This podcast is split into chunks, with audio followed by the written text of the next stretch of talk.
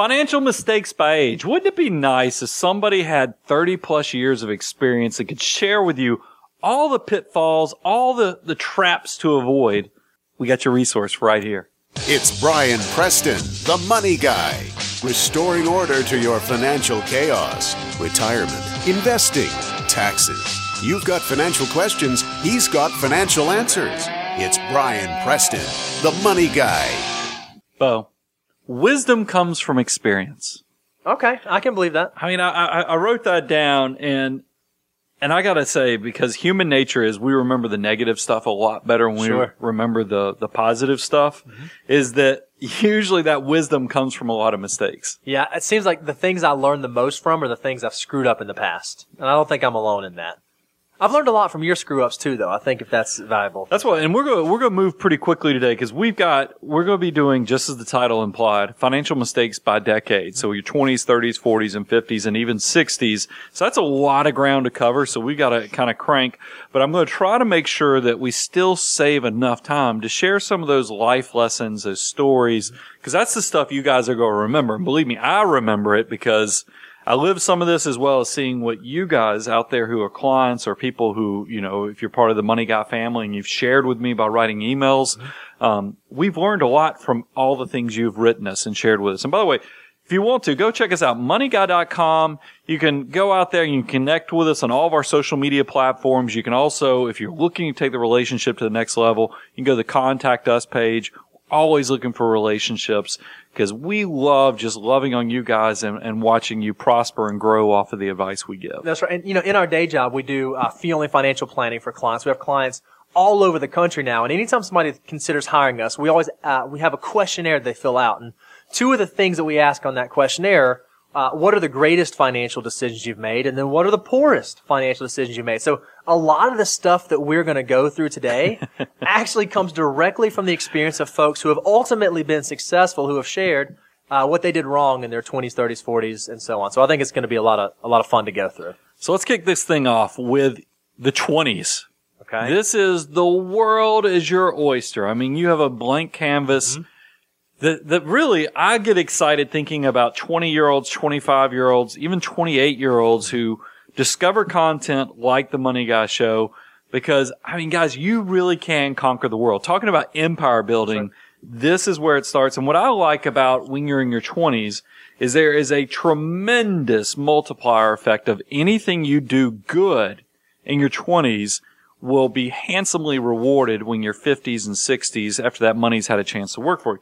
On the other side of it, those mistakes you make in your twenties right. also are amplified. So I want to kind of cover what we see because remember the topic is financial mistakes. So we're going to talk about the mistakes we see and as well as experienced. And then hopefully you guys can, can avoid this with your own finances. So the first one I wrote on here, and there was a not so successful movie under the same name, um, failure to launch. Oh yeah. This, this is a big one. And, and what's interesting is I think this is a big one for current folks in their twenties. I don't know that this has always been the case back yeah. in prior generations. This is sort of a new thing that has kind of happened in the society in which we live. We have, um, you do research, and believe me, we working with clients, we see this a lot. There's a new trend where adult children, and a lot of you guys watching, maybe you fall into this too, don't necessarily leave to go out and live on their own as fast as they have in the past. Now, some of that is caused by, let's face it, we went through two thousand eight, the, the, Great Recession. So it wasn't like job prospects were awesome, right. you know, for the last decade.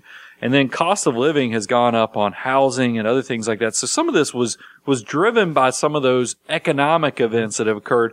But we're now, I, I think it's kind of a blank canvas in the fact that good growth, you know, I know things are still super expensive, but this is a good time to try to make the life decisions to get out of the parents' basement. I know that not everybody lives in a basement, but to get out of there as soon as possible. And, and here's why I think this is important is, yes, maybe you're foregoing some of your savings that you could do if you lived with mom and dad for a little bit longer, but the life experiences and just the way it changes the way your mind processes the world is going to be completely different when you are more of a, a self-independent right. individual. I, I can tell you that um, I switched my major my junior year from finance to accounting strictly so I could launch out of the house without staying and living with my parents, because I wanted to. What? You think just, that's weird? I'm just thinking the money guy mindset was born out of Brian Preston, ready to get out of the basement.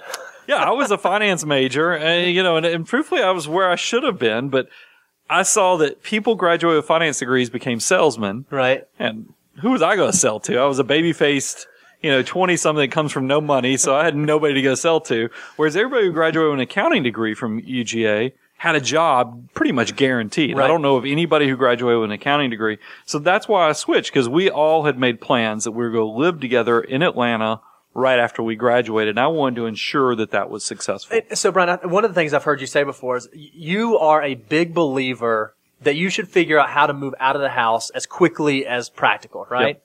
Uh, and I think that makes all the sense in the world. But in pre-show, we were talking a little bit about uh, there are some situations. We have some really close friends who've done this that uh, maybe there is an opportunity because of um, who your parents are, the situation that you were born into, or whatever it may be, that there might be some help that could exist from your parents that could really allow right. you a platform to do something pretty incredible. Well, you, you kind of brought up two concepts.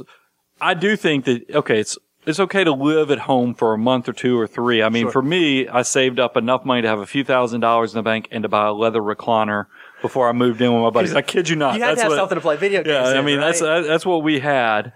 Um, but so I think that that's I think it's okay if you take a few months. But the other thing you're talking about is if you come from a family that has resources. Sure. Should you try to do everything on your own, right. or should you try to use the the opportunities provided?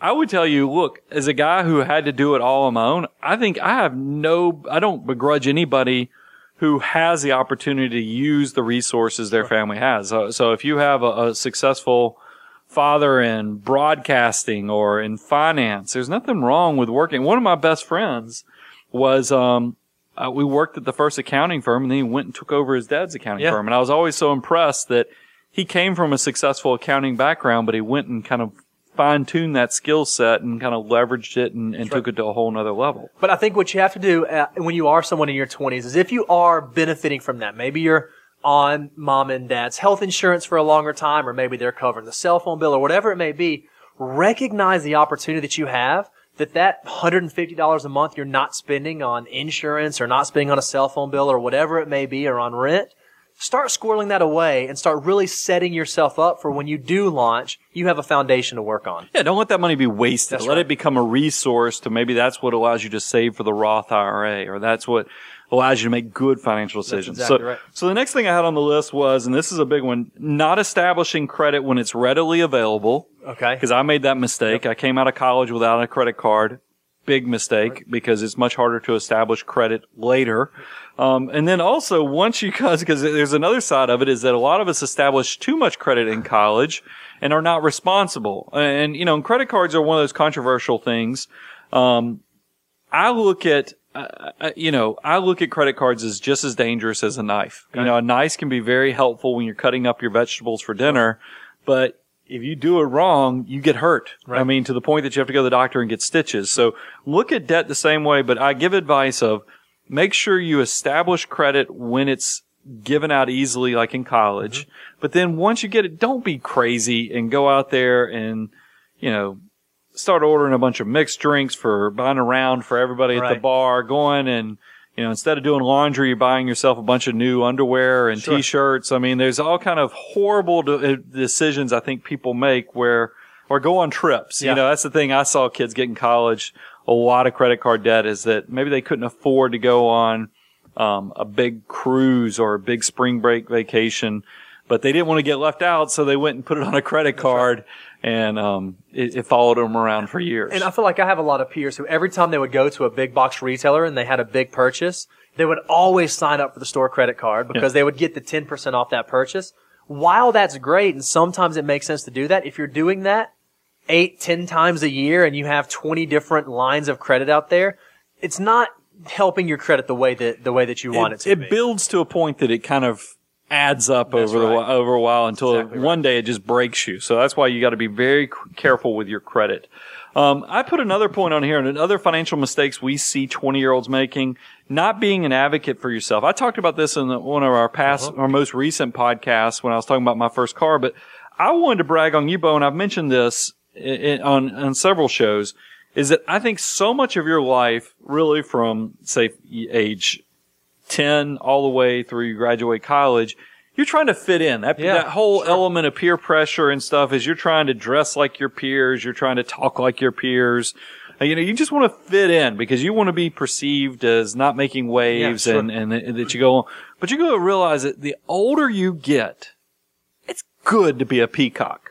It's good to be different than your peers. I, I had written, and because I didn't know if I was using it correctly, I see all the time on, on some of the social media when I'm on Twitter or other things, or just Google searches when I'm looking news, looking at news and things like that, people use the word basic as a A negative thing. Yeah, like if you're basic, like you you have the same outfit, you're wearing the that, that's what we're describing here. That's yeah, not yeah, good. Yeah, okay. Basic is not good. We want upgraded. We want your upgraded self. So if it's so, a money so guy, be advice, different. If you're in your twenties, don't be basic, is what Brian Preston. Well, here's what I mean said. by that is that um because because uh, I want to elaborate and I want to brag on you.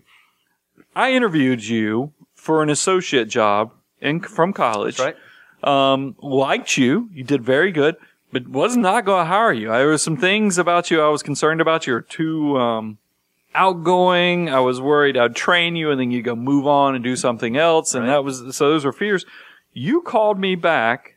I mean, it's probably two months later, yeah. and essentially advocated to get this job. And I gave it to you over the phone. That's how good you did. But it's the same thing. I mean, my first job came from interviewing a client of the firm that was interviewing me. Sure. I knew that, I knew one, because in the first interview I had with the firm, um, the partner who was interviewing me mentioned, hey, I see you're from here. That was my hometown. We actually work with this client right. in your hometown. So I was like, well, that's cool. I know him, you know. So I went and interviewed him. And then the next time I got invited back for an interview, I made sure two or three times I mentioned that I interviewed their client to find out if they were a good fit for sure. me. They admitted to me, you know, probably six months, nine months later, that's why I got the job. I did not have the best grades as, as the other, you know, candidates were doing, but they were so impressed that I went above and beyond. Yeah. And that's what I, th- I think about all the different ways that people aren't advocating for themselves. I mean, when you go, because we've helped people get their first job yeah. before, Bo, and right. using this strategy is that, guys, if you're not using the technology like LinkedIn and going and looking at the places you're thinking that you want to work and And going and seeing if there's some six degrees of separation, like from Kevin Bacon, you know, that game yeah, that yeah, everybody yeah. has played in the past, because you pr- probably have some connection to that company you're not right. thinking about, and you need to figure out what your angle is. And then here's something that we see happen all the time. A lot of companies have something that makes them unique, and this is why they're successful, or they have a product. If you go to that company and you haven't done your basic research to figure out why they're successful, and at least done the due diligence to see, hey, do I use this product, or is it something I can at least understand before I show up? You're just kind of showing up and letting, going through the motions. That's right. That's not, that's not going above and beyond. That's not trying to stand out from your peers. I'll give you a perfect example. Okay. But what's the, what's the thing we ask people when they come and interview here? Anytime somebody comes to ask us, we say, hey, have, have you listened to the show? Have you listened to the Money Guy Show? And, and we're amazed at how a potential candidate might say something like, oh yeah, I saw on the website you guys do, uh, you're on the radio. Yeah. Like, uh, that's not it. But well, they say that, and then they say, did, did, did you go listen to it?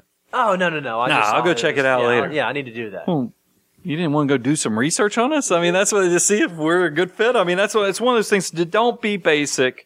And then look for situations, as I bragged on, like Bo did, to go plead your case. Sure. If there's something you really want, make somebody give you a no. You told me one of the things you've improved me at, Bo, is you said you're, your second best answer is no. That's always right. Your second best answer is always no. The worst thing happens, they say no. That's so right. You probably were much better at the dating scene and everything else than I was. If I didn't know you were a serial monogamist with all the, you only really had two relationships in your life, but um, it's still, you, you had the you had the game if you wanted and to. So a lot of this, you know, Brian said, and gosh, we, we ought to have a shirt a shirt made that's the Money Guy Show, and it says "Be a Peacock," because I just think that'd be an awesome shirt. Mm-hmm. Uh, but you know, we're talking a lot about getting a job or how to do that. Even if, you know, in your twenties is a fantastic time when you start your first job in your career to figure out what makes you unique and special. And if you can figure out, even in the job you already have, how you can go above and beyond, how you can stand out amongst your colleagues, True. you're going to set yourself up well. So in your twenties, figure out what makes you a peacock and dive into that. Yeah, no doubt. And in your twenties is the perfect time because you don't have all the other life commitments. That's right. You can just throw yourself at it and, and really make yourself stand apart. Do the work that other people won't do. I, right. I read a commencement speech. It was a, I don't think it was a real commencement speech, but somebody was saying that, you know, he felt like part of his success was, was he was willing to mop the floor at his first restaurant job yeah. when others weren't. And right. that's why he ended up getting the first management management job. Right. You know, cause people are looking for somebody who's willing to do the work the others won't do. That's, right. That's another way to stand out. So let's talk about another financial mistake is not measuring twice and cutting once on big family decisions. Yeah, this one, yeah, this one's heavy. We're going to pick on thirty-year-olds in a minute as one of the biggest financial mistakes they make is they get divorced. Mm-hmm. Do you know where that bad decision actually occurs, though? In your twenties. I'm going to guess most often in the twenties. I mean, most marriages, you'll hear me talk about it in the thirties in a minute, it lasts about eight years. Okay. The average age for a divorce, the first divorce, is thirty years old. So wow. you can see it's somebody who probably in their twenties decides they're going to get married and it doesn't work out. And, and financially, that is horrible. You know, and, and I want to give you guys, because I hate to leave things with negatives. So sure. let me give you some advice. Here's some statistics of things that you can do to improve your chance of success in the marriage. If your parents are happily married, your risk of divorce decreases fourteen percent. You don't really have control over that. So that's kind of, uh, it well, is, it's one of those things. But I'll turn that around and I'm just going to throw this out there. And I don't know if the statistic makes sense, but it seems like I could use a principle to do this. Uh, if you stay happily married, right? You yeah. probably decrease your children's chance of getting oh, divorced sure. by fourteen percent. So that is something you can kind of take away there. You and I failed this next one. People who wait to marry until they are over the age of twenty-five are twenty-four percent less likely to get divorced. Uh, yep, I failed yeah, that one. Yeah, Didn't I pass. did too. I, I got married when I was twenty-four. If you attend a college, your risk of divorce decreases by thirteen percent as well. Awesome, so, perfect, so yep. more educated you are, the better chance you'll have of success. Here's another life decision that you need to measure twice on. Children. Oh, that's a big Raising one, yeah. a child. Listen to this statistic. Raising a child costs approximately two hundred thirty-three thousand six hundred ten dollars, and that's birth to seventeen. That's not including college, college or all the other wow. economic outpatient care when they live in your basement when you're, you know, later. That's, that's a lot of money. So, yeah. and, and as we told, you know, we're about to show you every dollar in your twenties is worth a lot in that's the right. future. So that, that's, there's a lot of money disappearing right there. And then I even put, even a pet's a big commitment. Yeah. Yep. I'm surprised at how many people in their early twenties go out and get dogs. And when that they're takes starting away, their first job. Yeah, well, yeah. It, it, it makes it hard to travel. And there's nothing, I loved it. I mean, we have dogs. I don't want y'all, I have, I have a pet. Lily's not listening to the show. She's not gonna, she's not gonna uh, know what you just my, said. I call her my wife's dog, but I, I, as I, as I've confessed, I, I, I've actually taken a shine to this dog, but it's, um, it is one of those things that even pets are a big yeah. family financial decision. So make sure you measure twice on that. Um, I want to move on to the next item though. It's not understanding financial basics. Mm-hmm. People come out of college or high school or whatever your education is, and they start life, and they, they truthfully nobody's ever taken the time to show them how does money work. How do you how do you balance a check? I, I know for me, and maybe this has changed. Nobody but, has checkbooks anymore. Do but yeah, they? yeah, I guess most twenty-year-olds are like, well, that's what we always. I, I, we're so used to saying that. You know, we wish high school kids would learn how to balance check. Really, what you need to learn how to do in high school is not balance a checkbook; it's how to reconcile your bank statement every month, so you know how much you're pulling out through your debit card or, yeah. or paying credit cards. You know, all the things but like that. I, I know for me personally, uh, coming through uh, high school, you know, once I graduated, there was no personal finance class. I had no uh, knowledge of that. And if I had not gone into a financial planning major in college, and I would have done something, you know, in the medical field, or, I don't know that financial concepts were in there. I don't think there is a curriculum for that unless you choose to. Oh, go there's that a route. Curric- curriculum. You know, see that big word? The Money Guy Show. This is this is one oh one material here to get in your graduate degree on financial success. Love so it. so there is curriculum on good financial management. But I want to get back. I mean, here's what's probably I think the average twenty-year-old mistake they're making is they don't understand that uncle's taking much more of their money than they realize. I mean, I, I think about the fact of this is how you get yourself in trouble. You come out of college. For me, it was twenty-eight thousand dollars a year. Okay. You're like, well, I was, when I used to make ten dollars last a weekend, you're like, twenty-eight thousand dollars, I'm rich. rich. I mean, you really do think that, but then you get your first paycheck and you realize, oh my goodness, Social Security, income taxes, man, Uncle takes a lot of my money. And then there's all kind of other things. Like, you know, you can afford a two hundred dollars a month car payment. Right. But what you didn't probably plan on is that your insurance might cost two hundred dollars a month, yep. too, because you're young and have a, you know, especially if you're a guy who's unmarried under twenty-five, your insurance is much expensive. more expensive. So there's all kind of things that are going to be sucking your money in renter's insurance, all these other things, you know, your, your utilities that you just kind of took for granted yeah. when you lived, um, you know, in college when you're being taken care of. So, so make sure you understand how much Uncle's taking, because that leads to the housing and lifestyle, lifestyle decisions that are probably going to cause you trouble if you're not paying attention to those things. You know, one thing, one question I'd ask is, if you are just getting out of school and you're taking that first job, do you really need to be in that absolute top tier, nicest condominium or that nicest apartment complex? Because is that money that's actually well spent? I feel like I saw so many of my peers doing that. They had to be downtown in the heart of things, spending a mortgage payment and rent every month for no reason at all. Right. So that's just something to keep in your mind in your twenties.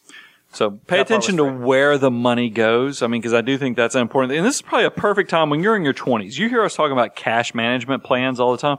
What you need to be doing in your twenties is learning how to budget. Because right. budgeting is going to be the foundation, knowing where your money's coming in, where it's going out. If you can understand and conquer that skill set in your twenties, by the time you get in your thirties, forties, and fifties, you don't have to budget anymore. It's kind it's of like a memory. natural muscle memory.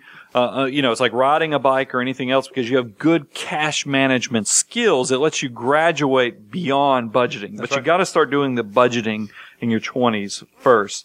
Um, so let's jump in. This is a big one. And I got so excited when I was doing these stats and they, they pulled out the financial calculator and figured this out.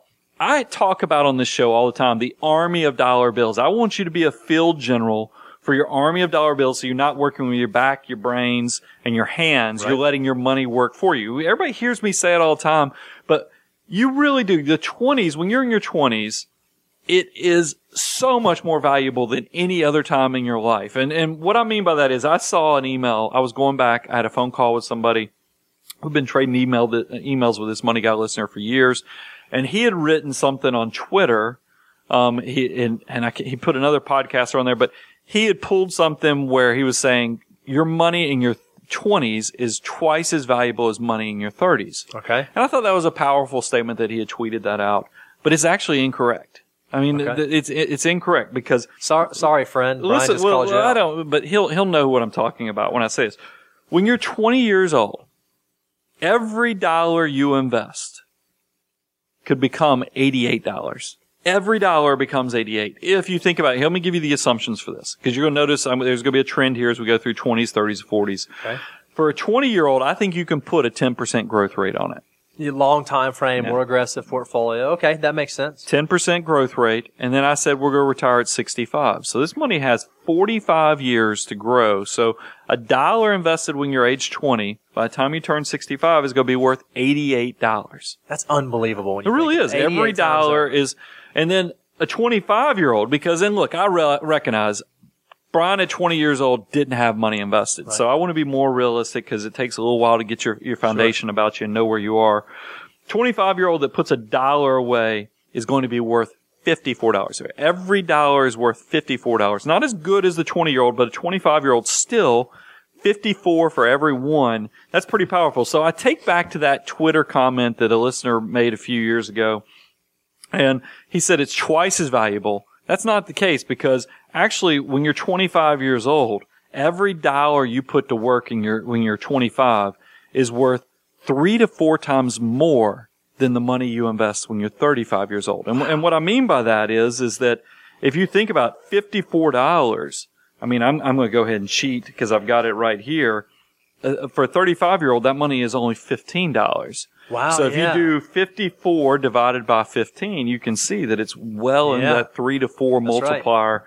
So your money is very valuable in your twenties. So don't squander that opportunity. Your fifty-year-old self, no matter how successful, how wealthy you are, is going to say your twenty-year-old self didn't do enough. I mean, I have somebody that I talk to all the time, multimillionaire, and they still tell me they didn't save enough when they're in their twenties. And I know their behavior. They save a ton of money, but they, and they always have. But they, even a successful person is going to look back at their twenty-year-old self and go, man, you could have done more, because at this threshold where you're getting fifty to one or eighty to one type of multiplier effect, you're going to be ticked off that you bought Starbucks. Yeah. I mean, you really yeah. are. It does have that type of impact. So make sure you understand the value of your money. And that transitions nicely into when you start your first job, get that free match. When yep. your employer, because if your money's worth eighty to one, your employer's money's worth eighty to one. So please take advantage of the free money that your employer's putting out there. Um, and then also I want you to have a thousand or two thousand dollars. Get that some basic emergency reserves. But Bo, you've got something that's even more powerful than emergency reserves that you, that you said people need to be thinking yeah, about. Yeah. So all the time when I'm talking to folks in their twenties, they're asking me for some advice starting out. And uh, they say, well, you know, I, I always hear you guys say I need three to six months for an emergency. And that is true. Yes, you do need three to six months for an emergency fund. However, if you're somebody who's young, and you're not married, you don't have kids, you don't have a lot of folks pulling on you, I think that the dirty little secret that a lot of people don't know about is when you put money into a Roth I R A, you can always pull that money out that you put in penalty-free and tax-free. So if you're someone who has that thousand bucks and you're thinking, okay, well, I have a hundred extra bucks, what should I do? Should I put it in my savings to get to three months or should I do the Roth? Go do the Roth, because you have a limited window to get money into that Roth I R A. And if you need to get to it, you always can. You don't want to use that as emergency reserve, but I always tell young folks, prioritize getting money in the Roth I R A as early as you can. And even though you're supposed to leave it in there until fifty-nine and a half, there's a, there's some wiggle room there if you got in a really tight spot. Now, in most circumstances, you're not going to. You can let that money start working and watch what happens when it turns eighty-eight times over. What's what's valuable about Roth? Because a lot of some yeah, might be yeah. listeners so that don't understand the difference between a Roth. Money you put into a Roth right now, you won't get a tax benefit now. But as it grows eighty-eight times over between age twenty to age sixty-five, when you go to pull that money out, you don't pay any taxes on it. So that one dollar that you paid tax on that's now worth eighty-eight dollars, no more taxes due on all eighty-seven dollars of that change. It's pretty powerful. Now, I have to give a word of caution, though, because I'm sitting here thinking, and I, we've talked about this in show prep, and I was like, man, that is bold. I mean, that's a, that's kind of a bold planning it's suggestion out, yeah, to say to you could you could use the basis in your Roth I R A as emergency reserves, because that's scary too. Because yep. I don't want people thinking your your Roth I R A, those assets are designated for retirement, so it should not be your piggy bank. I don't want to, but I do understand. I think back to aggressive Brian Preston, mm-hmm. who was saving, hyper saving. I think that that is okay. If you're not going to use that, that money that you, the, the, the, the five thousand dollars, is it fifty-five hundred this year? fifty-five hundred, yeah. The fifty-five hundred that it's gone to, if you're not going to be able to maximize that, yeah, okay, maybe that does make sense. So I think about aggressive Brian or Bo saving in your twenties. I think it does work for that, but I do need to give the disclaimer. Not a piggy bank. That's you right. need this money to be working for you. Your fifty-year-old self is only going to thank you if you leave that money in there to work. But I do think if you're trying to maximize the growth opportunity, it's okay to, to cut some corners off and hope that, because in the beginning, when you're in your twenties, you're squeezing. I mean, if you go back and listen to the podcast we just did on when is it okay to spend, you'll notice I give you guys a little bit of reprieve in your twenties because I know you have to be aggressive right. on attacking your goals because every dollar is worth so much more. And this is the time that you can have the aggressiveness in your nature of the way you handle your finances. I mean, you're forty plus years from That's retiring. Right. Um, so, so let's make that money work for you. Um, Let's move on to the next thing that I think is powerful. Great advice on the Roth, though, Bo, is that not listening to your elders. And this one sounds like, because I am, I'm only, my wife even admits this, I'm two steps from yelling at kids from the front porch to I get off the lawn. I think it's kind that she gave you two steps. Yeah, I mean, I'm, I'm, I'm getting close. So, but I do think that you should remember that wisdom comes from experience. And if you guys can cut a corner off, meaning if you don't have to fall in the Wile E. Coyote trap, all right. Um, that, you know, and you get to be the road runner and kind of go right past it. That is much more beneficial than you falling into the trap That's and right. then taking years to recover from, from the bad experience. So I also want, you know, when you, so listen to your elders. Also take serious the ten thousand hours to become a master or an expert at, at a skill set. That's I right. mean, it really is. I mean, if you go read, Um, Outliers, Malcolm Gladwell. It's not, the ten thousand hours is not Malcolm Gladwell's, but he's, but he's the one that kind of made it famous right. by putting it in Outliers, the concept. And it's true. I mean, I think back to my life. got to do stuff probably five years, get ten thousand hours to become an expert. So take that serious and go work for somebody. That's right. Go get mentored by somebody. It will put you light years ahead if you, if you can conquer that skill set. Yeah, you said two things that I think they're so important. Be willing to put the time in. And then second, go find a mentor. Find someone who has done the thing that you want to do, is in the place you want to be, and learn from that person. I feel like so many twenty-year-olds or twenty-ish-year-olds try to do it on their own and go make their own way and go create their own thing. And there's nothing wrong with that, but partner up with someone who's been there, done that, and you will be amazed at how far ahead of the game you get. You'd be surprised at how many people I meet that are super successful, and you say, how did you get in this career? Mm-hmm. I mean, there was somebody in the a, um, aviation field that was just like, man, that is a unique job yeah. to be brokering airplanes yeah, and yeah, do it. Yeah. It's like, how do you even get in that?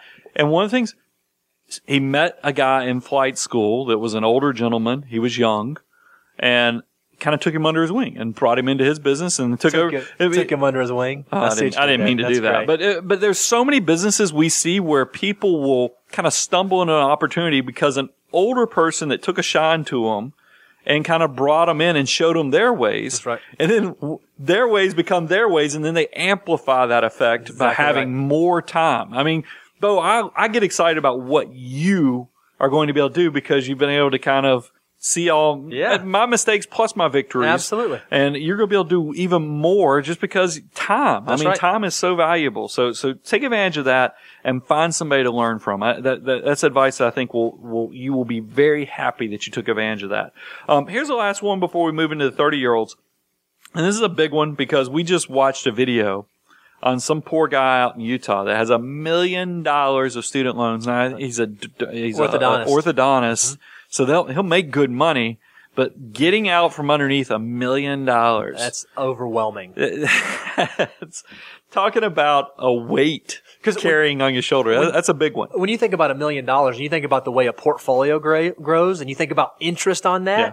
You you wish your portfolio would do what his student loan is going to do. So you want to avoid running up large student loan debt while you're in college. And, um, you know, it used to be, I, I, I hate that things in society change, but they definitely do. It's this world we live in.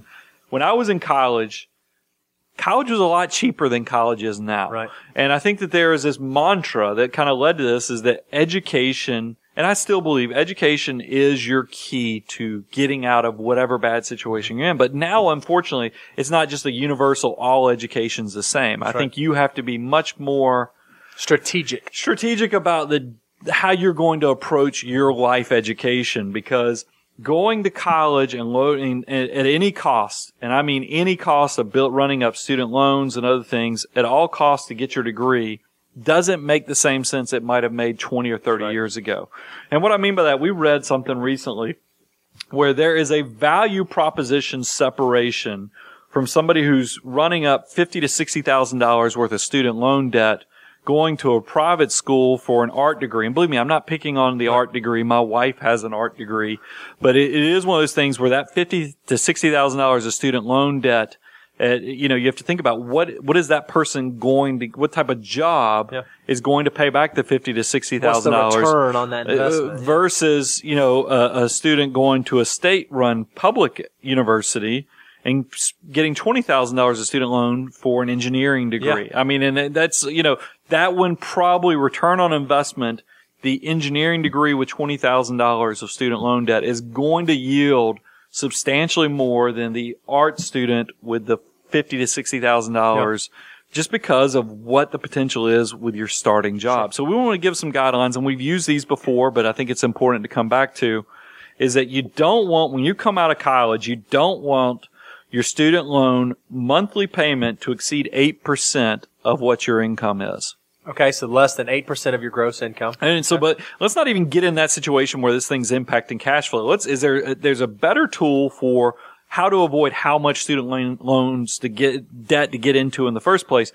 Don't let your student loan balance exceed sixty-five percent of what your first year income will be out of college. So what okay. your anticipated income will be out of college, you know, sixty-five percent of that, and keep your student loan debt below that. Exactly. That and seems it, reasonable. Yeah. And there's, uh, you know, a lot of this stuff. What's fun is, is there's all kind of resources out there. Mapping your future dot org has a tool called the Debt Wizard, where okay. if you don't want to be, I love calculators. I've been, I've had a love affair with a calculator since second grade. So, but if you're not one of those people, you could go use this, this tool. Um, you know where that love affair came from, Bo? I have no idea, my man. I had a calculator watch. Is that what it was? Got it in my second grade, and I used to sit there, and that's how I got to be the fastest kid in the second grade on doing multiplication tables.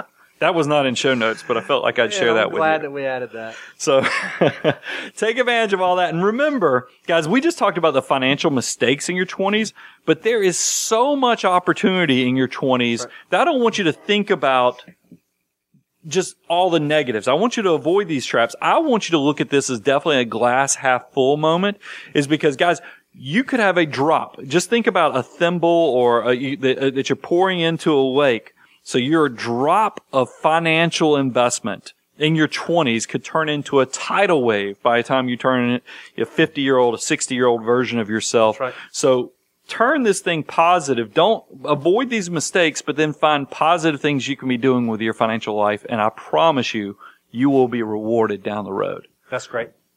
Let's talk about thirty-year-olds. thirty-year-olds are a little wiser.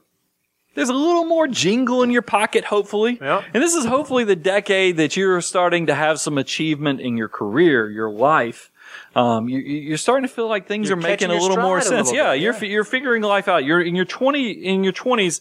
I know, and I, I'm stereotyping, but I'm basing this off of my own self, is that you, you come out of college and you feel like you're going to attack the world, and you have this feeling that you know a lot more than you probably do, but you also get bewildered because you feel like the world's working against you because yeah. of your age. Right. I mean, I, I felt that way, but it's probably because when I was twenty-two, I looked like I was seventeen, you know, super skinny. It was hard to get people to take you serious. So you get into your thirties, you're starting to show a little age. You actually also have some wisdom to you. Some experience. So, it. so it, it, it, this is hopefully where you can start really getting some traction mm-hmm. on things. You can also, this is the age where you can still take big risk without, and, and still have time to recover so if it yep. all falls apart. So really exciting time to be a thirty-year-old. So let's kind of jump into this. So here's some of the biggest mistakes that we see folks make in that thirty-year-old. Biggest mistakes thirty-year-olds make, and I put this one on purpose as number one. And I picked on twenty-year-olds about this because they're the ones that got us. Our twenty-year-old self usually got us in trouble to where this right. hurts the thirty-year-old, is that getting divorced. Yeah. And that just kind of sends waves I mean, down me because it, it's getting divorced is expensive. It, it stinks from a life perspective, but it's also really hard, difficult, bad financial decision. Yeah, it's um typical avo- divorce occurs according to the statistics when you're thirty years of age, eight years of marriage. So like I said, you made the decision probably in your twenties. Right. But here's the thing, when you think about financially, what does this mean for you? That you have to make have a thirty percent increase in your income to cover what your married self costs. So, so the so, same standard of living as when you were married. So if you think about this, if you are making fifty thousand dollars, to have the same lifestyle as your fifty thousand dollars self as a married person, you'd have to have seventy-one thousand dollars to wow. keep the same lifestyle. Because think about all the things that you're splitting if you're a two-income sp- you know, household is now falling on your That's shoulders. Right, yeah. And plus, you got to carry this burden of paying off the divorce attorneys and all the other stuff. So if you can avoid it, avoid getting divorced. Make the decision. Measure well. twice before you make those big life decisions. I, t- I picked on the twenty-year-olds about that previously. Um, the next thing I'd put on here, the financial mistake, is not playing for the long game. What do you mean by that? I think that this is the beautiful age where you do have skill set. You've now hopefully worked in your industry five, seven years. You, so you've got ten thousand hours. You're an expert. You got something. The ten thousand hours. You're an expert. Now you, since you've taken that decade of your twenties and absorbed and become the version of yourself that you wanted to be, uh, now you need to ask yourself, okay, am I doing what I'm supposed to be doing? Am I living where I'm supposed to? This is the part where you really need to start vision planning for what is my long-term self and life going to look like. Okay. I don't know that a lot of people, some people don't make those decisions until they get older. And, sure. I, and I, I'd love for you to uh, tackle that because this is the, the foundation of becoming a planner. Mm-hmm. If you're thinking about these things in your early thirties, believe me, your, your, your version of yourself in your forties, fifties, and sixties is going to be very happy because the skill set of becoming a planner pays off. Would you agree with this statement, Brian, that if you don't ask yourself these questions in your thirties, you likely will ask yourself these questions in your forties, yeah. but at that point, you might not be able to make the same adjustments that you could have in your well, thirties. Well, you can make a very small move in your thirties, like um, from an income perspective, or, or you know, and it, it it just doesn't seem like that much of a hardship. Right. Whereas when you have to make decisions in your forties and fifties to get your financial life on track, you will find it gets much harder. Sure. I mean, you have to, instead of it just being an incremental slight move, now you're having to move mountains yeah. to make changes. And I'm not trying to downplay my fifty-year-olds who have to make a big decision, but it's just so much easier sure. when you're in your twenties and thirties. So this is the point where I'm going to challenge you. Are you saving enough? You know, think about these things, because it, it will definitely be the tail that you drag around for sure. many years to come if you can make those hard decisions when you're in your twenties and thirties. Um, I, I thought this one was important, Bo. You probably, you've always done a good job when I hear you talking to prospects, or you've talked about this on shows.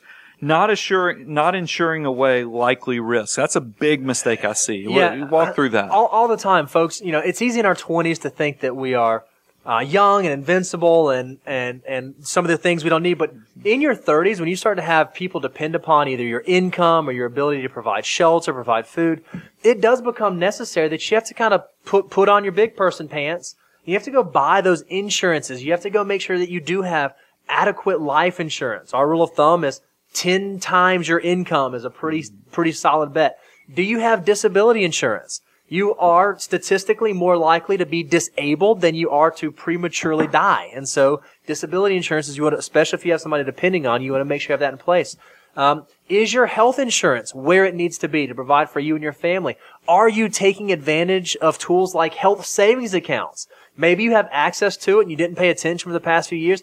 That's a huge triple threat savings opportunity. We have an entire show dedicated to health savings accounts, so go to the money guy dot com Triple website. Tax advantage. That's it. Go uh, money guy dot com, look up health savings accounts, and you'll find it. Um, and then what about on your home and auto side? Are you adequately insured on your auto insurance? Do you have an umbrella policy in place? It's amazing how many times, Brian, I get on the phone with someone who's in their forties, and maybe they have seven-figure portfolios, but they're lacking umbrella insurance, and it's just something that makes all the sense in the world to have in place. It's cheap. If you have assets or if you have earning potential. I think uh, those are the two two things that it makes sense. In your thirties, when you really have to start getting those things in place. And here's the cool thing. When you're young in your thirties, you're typically healthy. Mm-hmm. So all the things that we were talking about, like the life insurance, the disability insurance, right. And, and you're now getting to the age where you're old enough that your auto insurance, your homeowner's insurance is cheaper. A little bit cheaper. It's the perfect, it's a good time to be covering these things because they incrementally don't cost a lot from a cash flow That's right. perspective. Yep. It's really a lot of bang for your buck in your thirties to, to insure away risk. Mm-hmm. And it builds that habit that will serve you well many years in the future. Um, here's one that I was guilty of, and Bo, I, I have told you time and time again. And you finally, I think you've caught on in the last two years. Slow down, take a deep breath, yeah. and enjoy the season you're in, because seeking complicated slash sophisticated because you perceive that is what success or what wealthy people do. Don't, don't fall into that trap. That is a trap, by the way, guys, is because sophisticated, or I should just say, keep it simple and say complicated. Yeah. Is what I think a lot of young people think that they have to do to act like somebody who's rich. But you're going to find complicated finds you naturally. Your life, if, the more success you have, it's going to just find you one day. You'll wake up and be like, man, doing taxes is a lot harder now than it was yeah. when I was a twenty-year-old. Don't accelerate creating complexity just so you can feel cool about, about yourself. Because nobody – here, here's the thing. I think that I fell in this trap is I was like, man, having a K one because I bought ownership into something would be a lot cooler – or doing rental property and all this other stuff because that's what I need to be doing. But what you don't realize is is that some of that stuff, you're, you're just asking for trouble down that's the road right. because, like I said, your life, you, you're going to find opportunities and things are going to happen. So, so understand what you're getting into for the basic foundation of it, the financial, you know, wherewithal or goodness of the investment versus yep. it just seems sexy and cool to, to do this behavior. Yeah, you know, I personally, I, I always wanted to be really, really busy until I got really, really busy. Yeah, it and just then happens. Like, what was I wishing for? But we do see this all the time. Since you are thirty, since you do have uh, some wisdom about you now and you've kind of seen some things out there, you start thinking, maybe I do need to go get involved with that private placement. Maybe I do need to go buy that fancy insurance policy that I don't really understand, but I think it's good because this colleague told me it was good. Make sure you understand the things that you're investing in and where you're putting your time and your effort, because uh you're going to get busy, and it's much easier to not make those bad decisions, have to unwind them later, than to make them and have to deal with it in your forties. We probably didn't talk about it enough during the twenties, but thirty-year-olds, I'll give you the, the pickup advice that I should have probably given to the twenty-year-olds too, is that be careful when you don't know basics on investing, mm-hmm. is that you might get sold something perceived as sophisticated or sexy that might not be in your best interest. Right. So do a lot of due diligence on investments. I think there's just so many opportunities with target date retirement funds, index funds. Yep. Keep it simple while you're getting your foundation, you know, beneath you and getting those army of dollar bills going. Don't, you know, if, if you get the, the spidey sense that somebody's going to be profiting off of this product that they're recommending to you, you can always ask them, what do you make off yeah, of this? Yeah, that's a great question. You know, ask people, what do you make off of this? And that's going to give you probably cut right to the heart, and you'll figure out really quick based upon if they're able to, to calmly answer it and it seems reasonable, or if all of a sudden it gets very shifty mm-hmm. and um, you get told crazy things like, well, you don't actually pay me anything. The company pays me. eh, you know, it goes into the, it's just like when you do deal with real estate and you hear, hear the sellers paying closing costs, you're like, man, they're not. They sure are nice. I'm still paying. You're you're you the buyer are still paying those closing costs. It's just baked into the the, right. the purchase price. So understand it works that way with financial products as well. Um, this is a big one, Bo. Faking success, and it ties it dovetails nicely into that previous one we just talked about. Faking success by paying for life at two hundred dollars at a time. What do what do I mean when you hear me say faking success with two hundred dollars at a time? Yeah, so at thirty, our income is increased. We're maybe a little more jing, a little more comfortable. And so two hundred bucks a month for that boat payment or for that country club membership or for that nicer luxury car, I can afford two hundred dollars a month. And very often, folks in your thirties, when you do have some discretionary cash flow, you start adding up monthly payments, not adding up total obligations. And you can get yourself in a lot of trouble that way. Buy a new house in your thirties and you say, you know, instead of decorating the house or putting furniture in the house over four years, yeah. just going out there and doing it all at once, because you say, yeah, it's only two hundred dollars a right. month, plus they let it defer it out it's for six years, cash, seven yeah. years. No, you can fake your life two hundred dollars a month. But here's the thing, that two hundred dollars a month for this car, you know, store credit card, the car loan, the nicer car, you put two hundred dollars more, it just keeps building right. on top of itself. Before long, you go, I got more debt. My payments, my minimum payments for credit cards and all these debt is more than I even make. Yeah. That's what it breaks you. It does. And that's why you never get to work for yourself. Here, here's the thing that I, compounding interest is one of the, the, the incredible, powerful forces out there in the world. You've heard me say for the twenty year old that's twenty or the, the twenty-five year old. Now we're soon going to be talking about the thirty and thirty-five year old investor. You get a huge multiplier effect. If you get in debt, that multiplier effect, that compounding interest actually cuts against you. That's right. So let's keep it on the positive side and not get yourself in that, that bad life just because you're faking success. You, the good things, the, the, the spoils of your labor and of your success will come. That's right. I promise. The, the squeeze of the fruit, you're getting that juice at, at a later time. Um, I, I always put this one. This is, let's talk about the investing. Continue to procrastinate on saving and investing for the future. Yeah. At thirty-year-olds, you know, we often say, oh, well, we're still young. Yes, that's true, but not as young when you're twenty. Yeah. I mean, the twenty-year-old, like we talked about in the previous, now let's give some perspective here. I said a twenty-year-old every dollar earning mm-hmm. ten percent, because I think a twenty-year-old can have that type of, a, be that aggressive with their portfolio. For thirty-year-olds, I brought it down to nine percent. I took a little bit okay, off so of the yeah, return. I took it from ten to nine percent. You'll notice I do it on the forty-year-olds. I'll take it down to eight. Okay. So I did nine percent. Now, you know, you, assuming you work until you're sixty-five, every dollar that thirty-year-old saves, it's going to be twenty-three dollars when you're sixty-five. So it's still pretty incredible in context. one dollar turns into twenty-three. But it's not eighty-eight dollars it's not eighty-eight. Like a twenty-year-old That's or right. fifty-four dollars like a twenty-five-year-old. A thirty-year-old now it's twenty-three, and for a thirty-five-year-old, each dollar that you're able to invest is worth fifteen. Okay. Still incredible. If you think about every dollar I invest is going to have a fifteen-time multiplier. That's awesome. But but recognize this is the probably the last stop on that train of huge double-digit exponential growth, right, where the assets will work for you. It's still going to be good in your forties and fifties. Don't get me wrong. You're still going to want to save. But this is but, the supercharged This era. is the time where you really are getting to put a lot of multiplier effect on it. Um, but this is also, we kind of have talked about this a little bit. When you're in your thirties, you start having a little bit of success. You got a little jingle. This is in your pocket. This is when you might, in addition to just being susceptible to somebody selling you something, you might be susceptible to thinking, man, I'm so smart. Yeah. And this is when you start thinking about day trading. Oh, I've, I've watched C N B C. I know how the stock market works. Day trading, individual stocks, mm-hmm.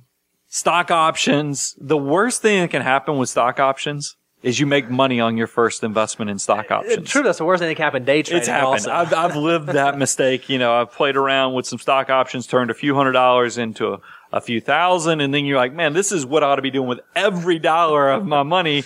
And then you quickly realize, maybe not. You might be right on your decision, but the timing might be just off, just enough to where you take it to zero. That's right. And that, that I'm not going to pick on the companies that we did that on, but the problem with option investing is you could be exactly right with your observation. Either a company's overvalued or a company's undervalued. But if it doesn't hit it in the window of when that option is good or the timing, because realize the longer time goes, just like it chases you down until you die and leave the earth, right, option time is much more accelerated. it, the, the closer you get to the expiration of your options, the, the less value your options have. So, like I said, the worst thing that can happen with an option investment is you make money on your first one, because then you think you figured something out. So avoid falling in that I'm so smart yep. um transaction. Also, I, you know, we talk about this all the time, but I do think you thirties, I really harp on this for my, my, my thirty-year-olds. You should hopefully be saving fifteen to twenty percent of your gross income for the future. That's right. Um, hopefully even pushing it towards twenty-five percent of your gross income by the time you leave your thirties, because that's the money. Like I said, you get that. This is your last stop on the big multiplier effect.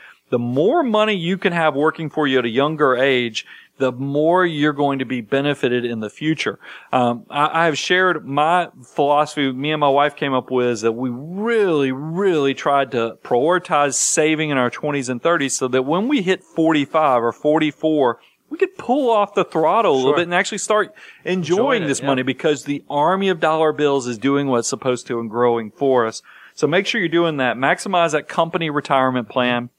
Go ahead and max out that Roth I R A if your income allows for it. And if you make too much money for the Roth I R A, you might still be able to do Roth contributions. That's one of those that we won't, you know, we can't go into all the details on this because it's not a one-size-fits-all, but you could definitely reach out to us on the That's Contact right. Us page and we could help you out. And then you should also be definitely closer to that three to six months of emergency reserves. And then here's the last mistake. I left this one on purpose because I wanted to close with a punch on, on my thirty-year-old's bow, is that a lot of people make the mistake when you have children, you prioritize saving for their education more than you do for your retirement. Yeah, we see that a lot. There's a problem with that. There is an entire industry for getting your kids through college. If you think about it, you can get scholarships, you can get grants, you can get student loans. And even though student loans are very scary, there is an industry where at least, yep. you know, your kids can do co-ops where they work. When you hit retirement age, you get Social Security. You may or may not get a pension. You may or may not get Social Security either, by the way. But um the rest of it's kind of on you. There's no loans for retirement. There's no retirement loans. Nope. There, they can go do a reverse mortgage and some other crazy Hail Mary type things. But we'll talk about those in a second. They're, none of them are great examples of opportunities that you get excited about. Right. So make sure you're prioritizing saving for yourself and your retirement first before you pay for your, your sons or daughters' education. Believe me, your sons and daughters will thank you when you're not living in their basement. That's right. Because you're, you're self-sufficient on your, on your own. So, so try to avoid, um, and get your priorities right on, on where the money needs to go when you're in your thirties on, on the kids. So that kind of brings to a close the, the, the financial mistakes of thirty-year-olds. And we could go on and on because this is such a valuable time in your life, guys. thirty-year-olds, this is, like I said, when you're setting that foundation where, you know, I get the twenty, you know, people kind of enjoy their newfound getting out of college, their independence, their freedom in their twenties. So it's not uncommon that people kind of wake up in, when they're in their thirty-year-old self and start getting responsible about things. go and learn from these mistakes we said for thirty-year-olds and turn it into something positive for yourself. And I think that you'll just be light years ahead of your peers who kind of let that party from your twenty-year-old self carry on into the That's thirties. Right. And then they get the wake-up moment in their forties. And here's the thing. When you get your wake-up moment in your forties, you might not have as much time. So that leads me to a great point. We've recognized this show ran longer than we anticipated because, I mean, it's just a lot of loving on mistakes to avoid, yep. and we want you guys to avoid it. So we're going to turn this into the, the financial mistakes by age. We're going to do part one and part two. So this brings to close the part one version. Um, we'll, we'll come back, you know, in, in, for our next show next week and do a, part two of this. Um, so the podcast will be broken into two sections, but here's what I want you guys to know. You can sense there's a passion that we want you to make good financial decisions with your money. So reach out to us. You know, let us know if this stuff is, it, the, do you resemble this? Or is there something here that hits you in a certain way that now is going to help you reevaluate some of the decisions you were considering making? I want you to reach out to us. Go to money guy dot com, go to the Contact Us page. We love getting feedback from our listeners. Um, we, we actually read everything you guys send us. So thank you. Thank you for, for you even reaching out and considering sharing with us. And that's how we feel like this is the Money Guy family. I'm your host, Brian Preston. We'll be back shortly with part two. So my forty year olds, my fifty year olds and my sixty year olds will know how to even make better decisions to, to grow and know what they need to be doing so that they can have the life that they've always dreamed of. The Money Guy podcast is hosted by Brian Preston. Brian Preston is a principal with Abound Wealth Management. Abound Wealth Management is a registered investment advisory firm regulated by the Securities and Exchange Commission in accordance and compliance with the securities laws and regulations. Abound Wealth Management does not render or offer to render personalized investment or tax advice through the Money Guy podcast. The information provided is for informational purposes only and does not constitute financial, tax, investment, or legal advice.